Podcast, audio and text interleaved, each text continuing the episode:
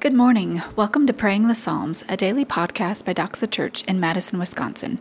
As a church finds itself isolated from one another physically, we are reading, studying, and praying the Psalms together each morning as a way to join ourselves together spiritually.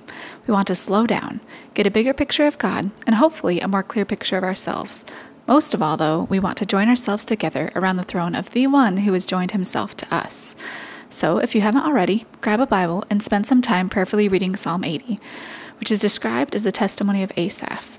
It is a cry for God's help and was likely written after the ten northern tribes of Israel were taken captive, leaving the people to feel tempted, to feel hopeless. It says, Give ear, O shepherd of Israel, you who lead Joseph like a flock. You who are enthroned upon the cherubim, shine forth.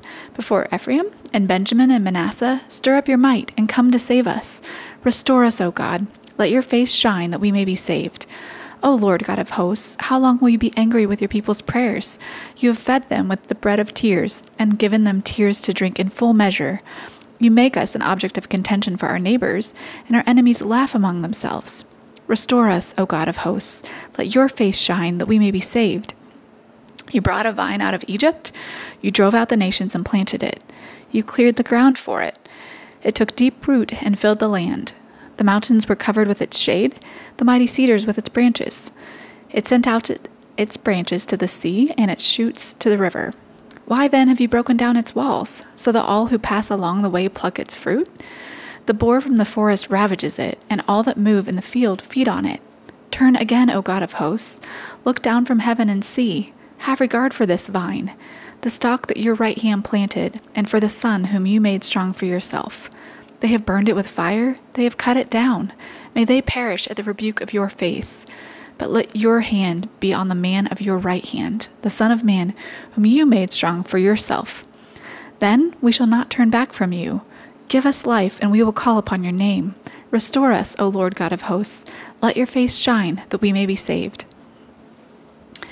As we begin reading, we see Asaph almost instructing God to intervene.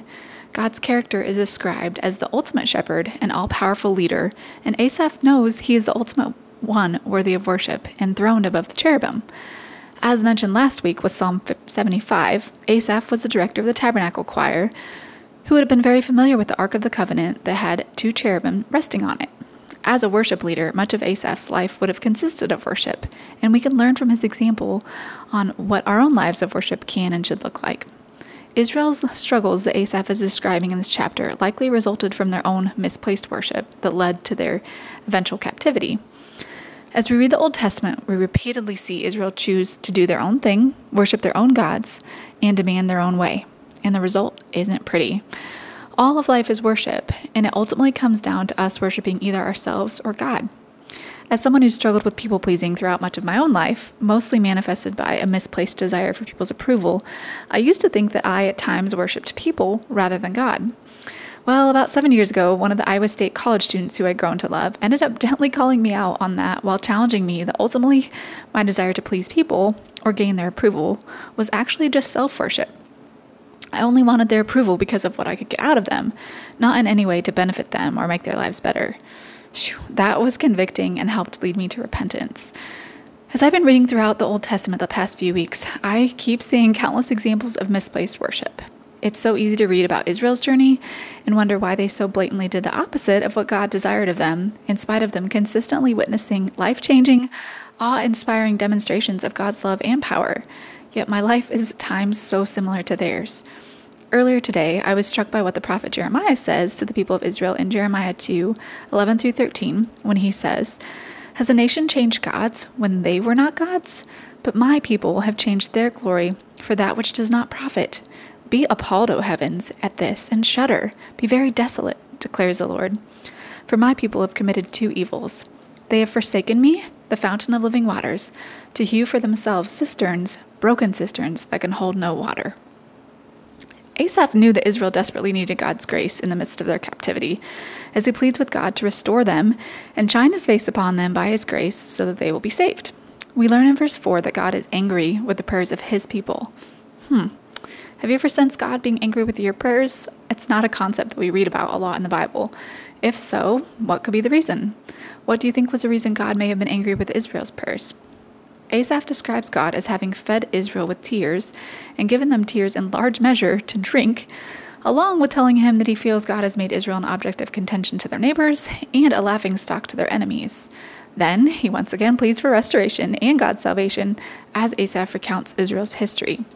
Following that, yet again, Asaph pleads with God to turn to his people, restore them, and revive them, and he promises that the people will call on his name if he will do just that. As we see throughout much of the Old Testament, God once again invites his people to repent in Jeremiah 3 12 through 15. God instructs Jeremiah to tell Israel, Return, O faithless Israel, declares the Lord. I will not look upon you in anger, for I am gracious. I, for I am gracious, declares the Lord. I will not be angry forever, only acknowledge your iniquity, that you have transgressed against the Lord your God, and have scattered your favors to the strangers under every green tree, and you have not obeyed my voice, declares the Lord. For I am a master to you, and I will take you one from a city and two from a family, and I will bring you to Zion.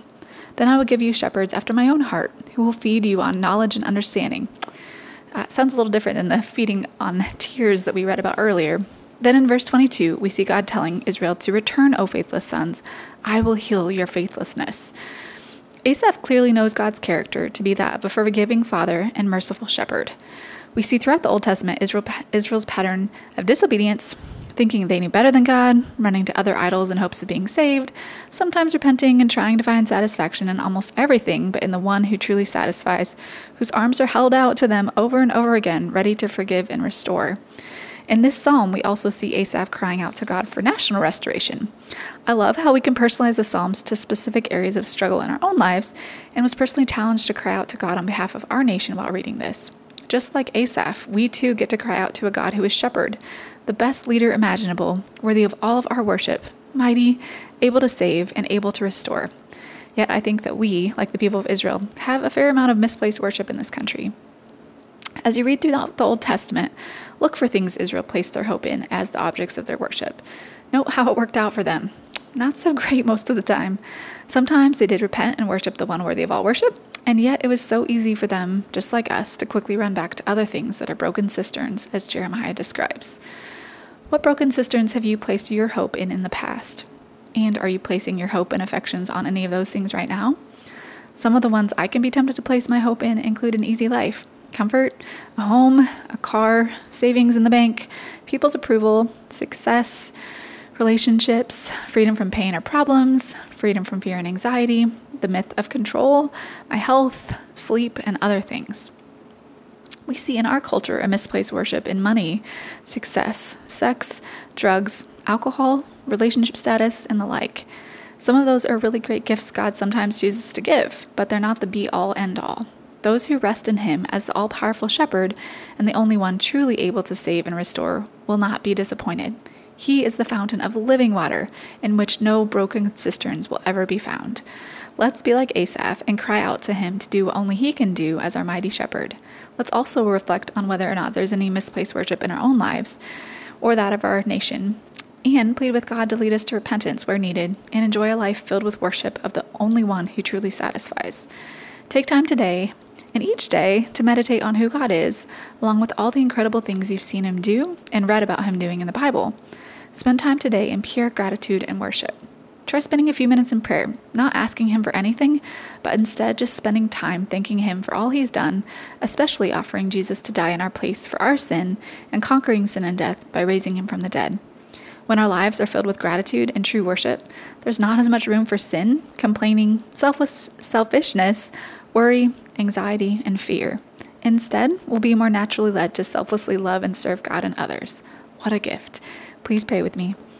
Father, I, um, yeah, I'm so thankful for just the ways you've let your spirit convict me through um, both Asaph and Psalm 80 and even just Jeremiah and the example of the people of Israel, God. Um, yeah, thank you just for the fact that you are so often visualized throughout scripture with your arms just open wide, just ready to forgive and restore. And I just even envision the um, father in the story of the prodigal son that just was looking and waiting for his son to return and repent. And God, I, um, yeah, just ask that we would be people that are um, just seeing if there is any misplaced worship in our own hearts. But God, would we just so much more often than we do just be full of gratitude and spend time every day in prayer, not just asking you for things, but just thanking you for all that you are and all that you already have done, and also just worshiping you because of the just yeah, incredible depth of your character. And so, God, yeah, we love you and want to be people full of worship. Um, yeah, please do what only you can do in our country. We pray that you would just lead our country and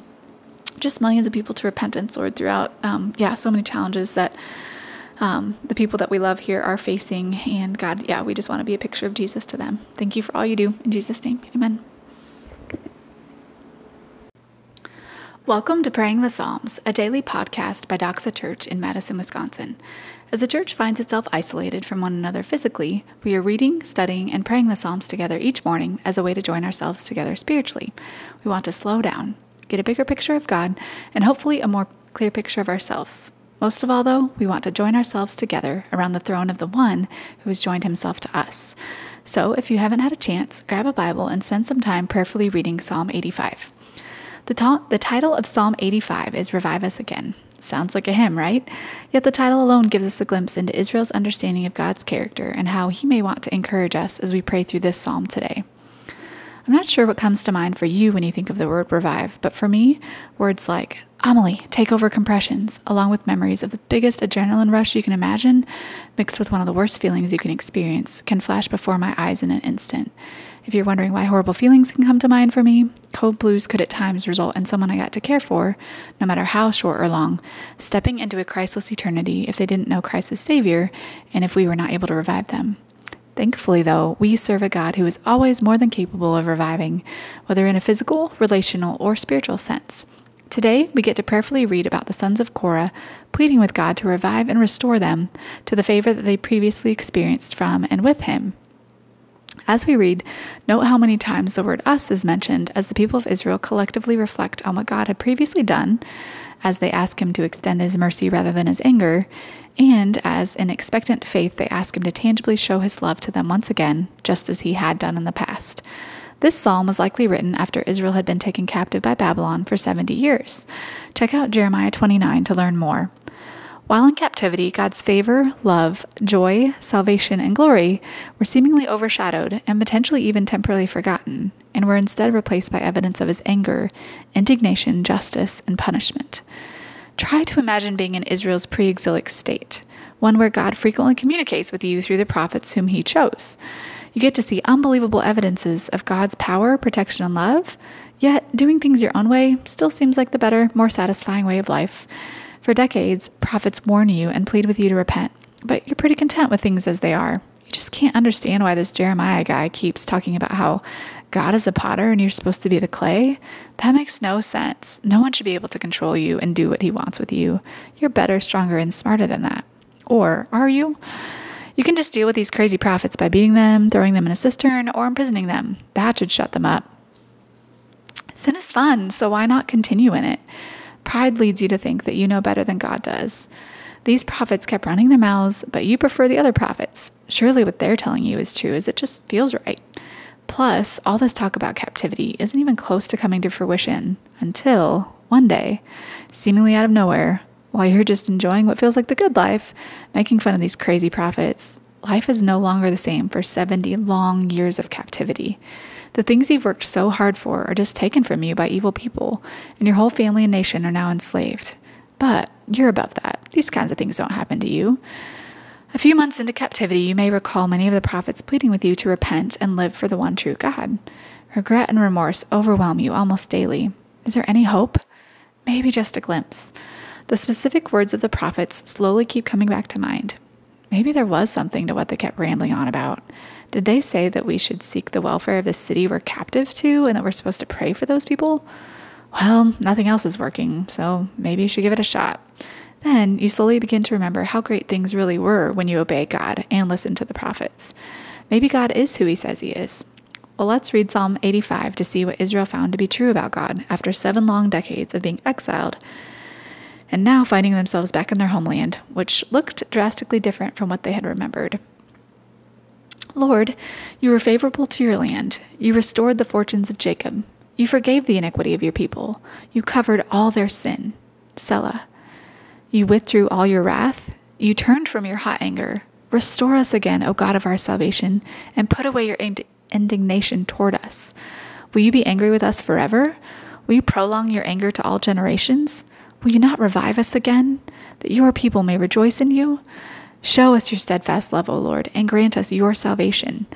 Let me hear what God the Lord will speak, for he will speak peace to his people, to his saints, but let them not turn back to folly. Surely his salvation is near to those who fear him, that glory may dwell in our land. Steadfast love and faithfulness meet, righteousness and peace kiss each other. Faithfulness springs up from the ground, and righteousness looks down from the sky. Yes, the Lord will give what is good, and our land will yield its increase. Righteousness will go before him and make his footsteps a way. I love that Israel, through their suffering, came to repentance and a deeper knowledge of God. We are naturally wired to desire an easy life and to believe that living our own way is the best option. Israel learned the hard way that this is not the case, and I hope we can learn from their example and more quickly take God at His word. He tells us about who He is and that the abundant life He came to bring us through Jesus taking our place and punishment on the cross, resulting in us truly surrendering our lives to Him, that ultimately comes through obedience. When we choose a lifestyle of repentance, faith, and obedience, we experience God's favor not always in the ways we would choose, but a life filled with peace and joy comes out of that. Forgiveness and our sins being covered are also gifts God has given us. Verse 2 ends with, You covered all their sin, followed by the word Selah. Scholars differ in their understanding of the meaning of Selah, but I think we are wise to pause and reflect when we see this word anywhere in Scripture, as that is one of the potential meanings. Take time right now to pause and reflect on the statement, You have covered all their sin. That is an incredibly powerful statement that much of Israel learned to be true. Is it true for you?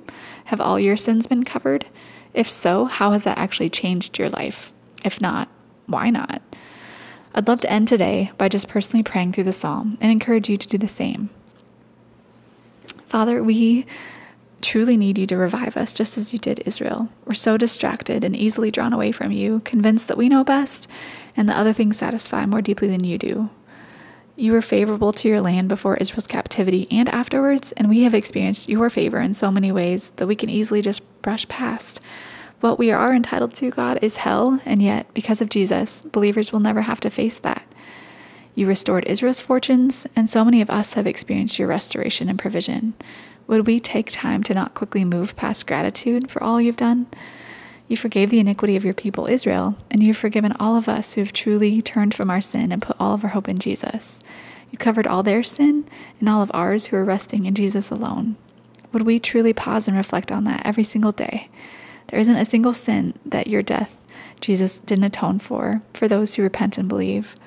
The offer of grace is, it's just, yeah, hard to fathom and it's unbelievable. Thanks God that it's free, but it's not cheap and it actually should cost us everything.